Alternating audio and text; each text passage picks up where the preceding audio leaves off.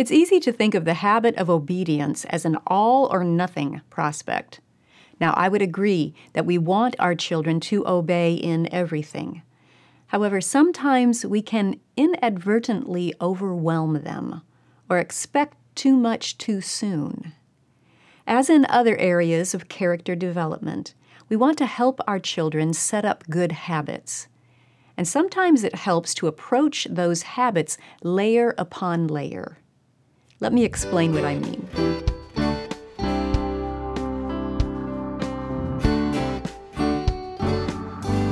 Welcome to the Simply Charlotte Mason podcast. I'm Sonya Shafer. We're in the midst of a series on habit training.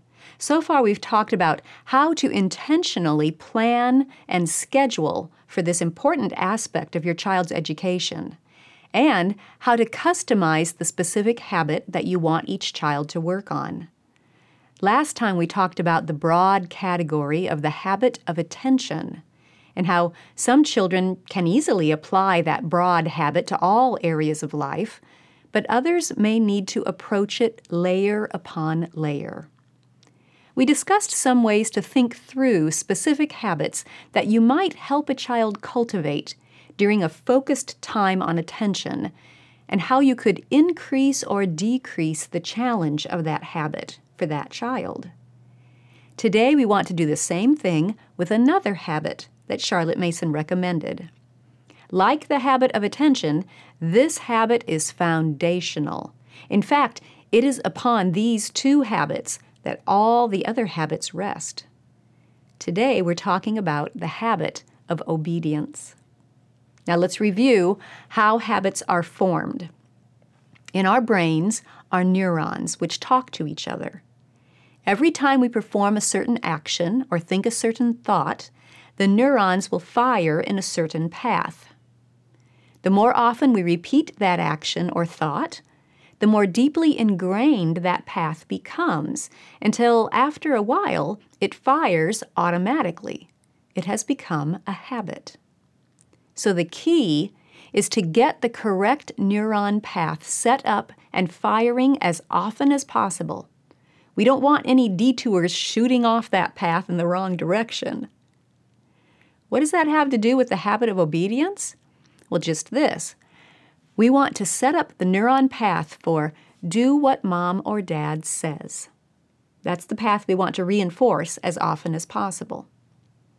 In order to get that do what mom or dad says path established, we start small. When your child is young, or if she has developmental or other challenges, this is the place to start in order to set her up for success, to get that neuron path running. Once it is firmly in place, you can level up and increase the challenge.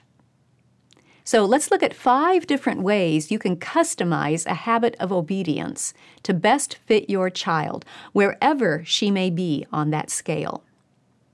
When you are choosing a habit for your child to work on under that broad umbrella of obedience, these are some options to consider. Level 1 A single step task now. Start here with a young child or a child who struggles. Give a simple, quick task that can be done right away. Please put these two toys in the toy basket. Copy this word in your best handwriting. Uh, get out the box of crackers, please. Now, make sure the simple task is actually simple. if your child has to remember and perform more than one step in a certain order, it's not a simple task. You might want to save that task for later, after the neuron path is better established. Start with simple and quick.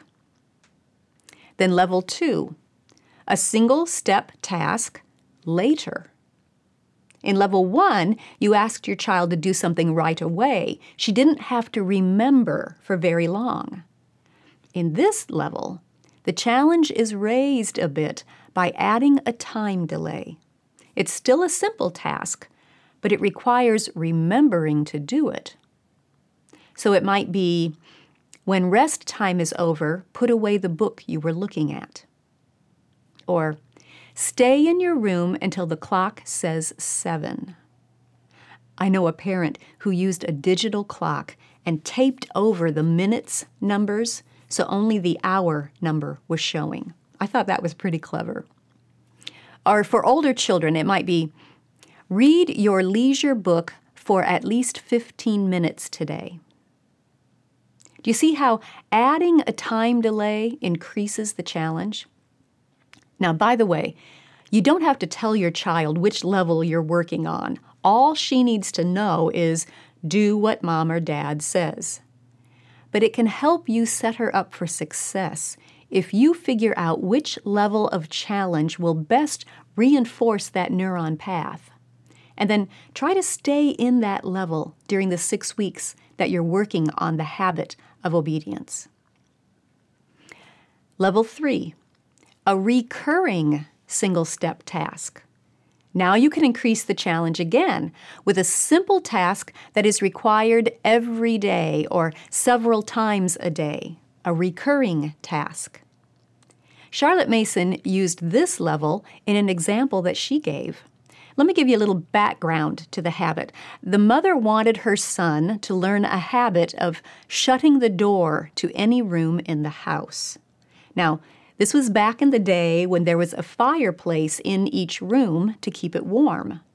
And the rooms all had doors to keep the heat in.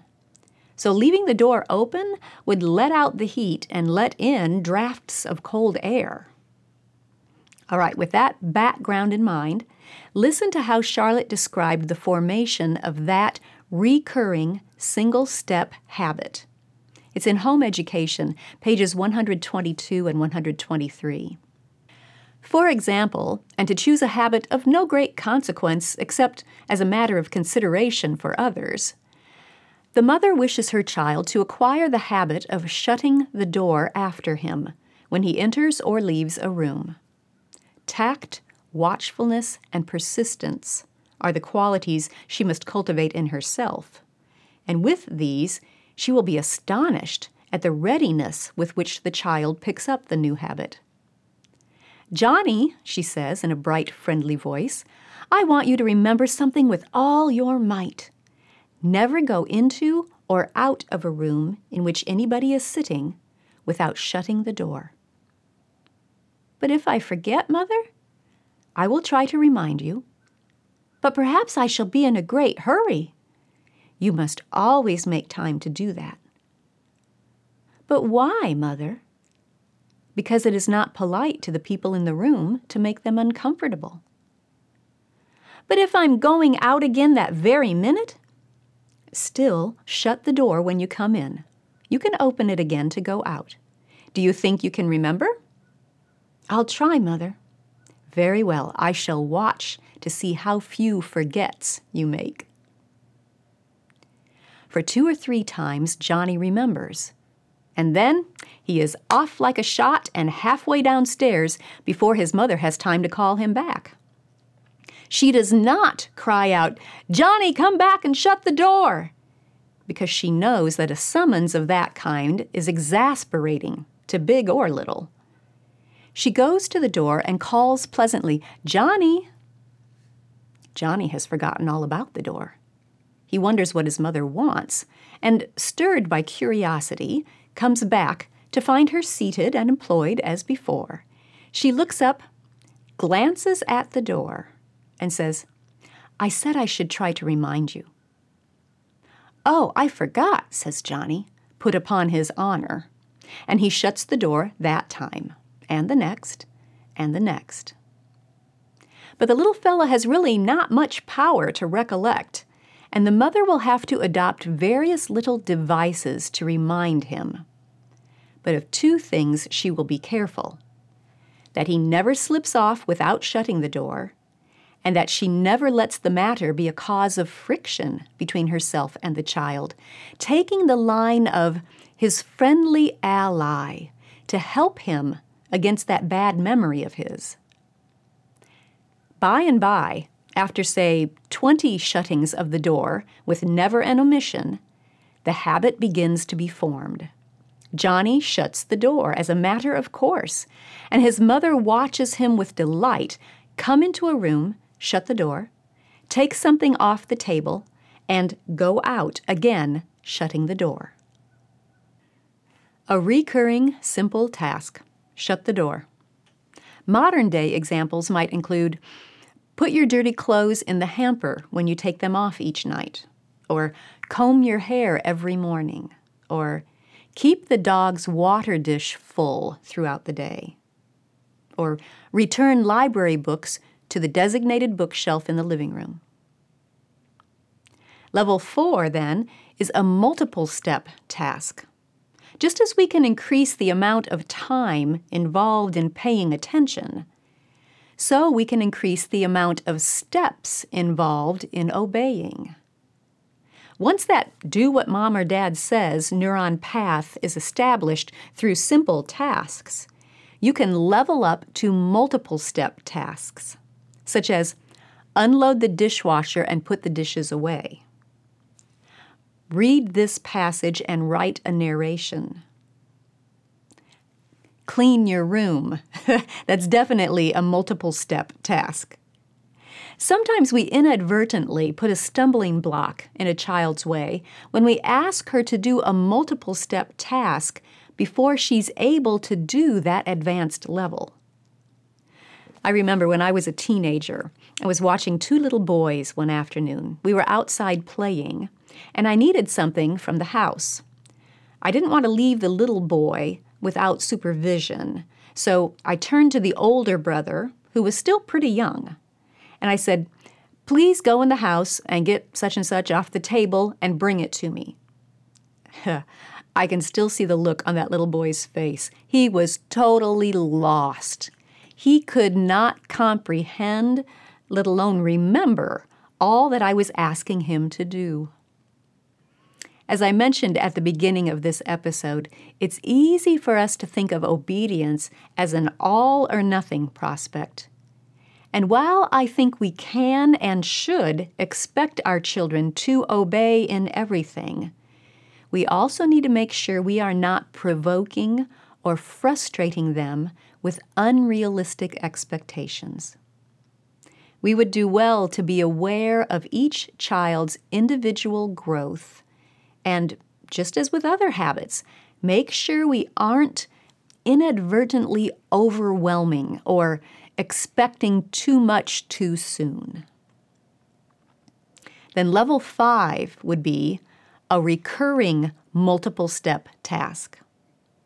One of the most challenging types of obedience involves recurring multiple step tasks. This is the point where you can direct and expect your child to do her morning chores, or make sure her schoolwork is done, or be ready to leave for co op on time every Wednesday.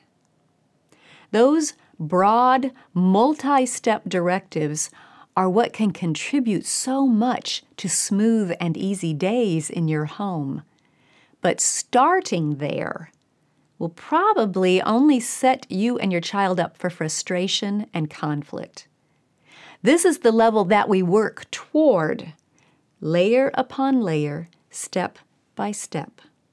Getting that neuron path established first with simple, short tasks, and then gradually leveling up as the child is ready. So, when you work on the habit of obedience, make sure you think about where your child is on that broad spectrum of growth and set her up for success by customizing the habit specifically for her. Even in habit training, we respect each child as a person. It's not one size fits all. You know your child best. Give yourself grace and do what you can to help each child take the next step of growing in good character. Thanks for joining me. I'll see you next time.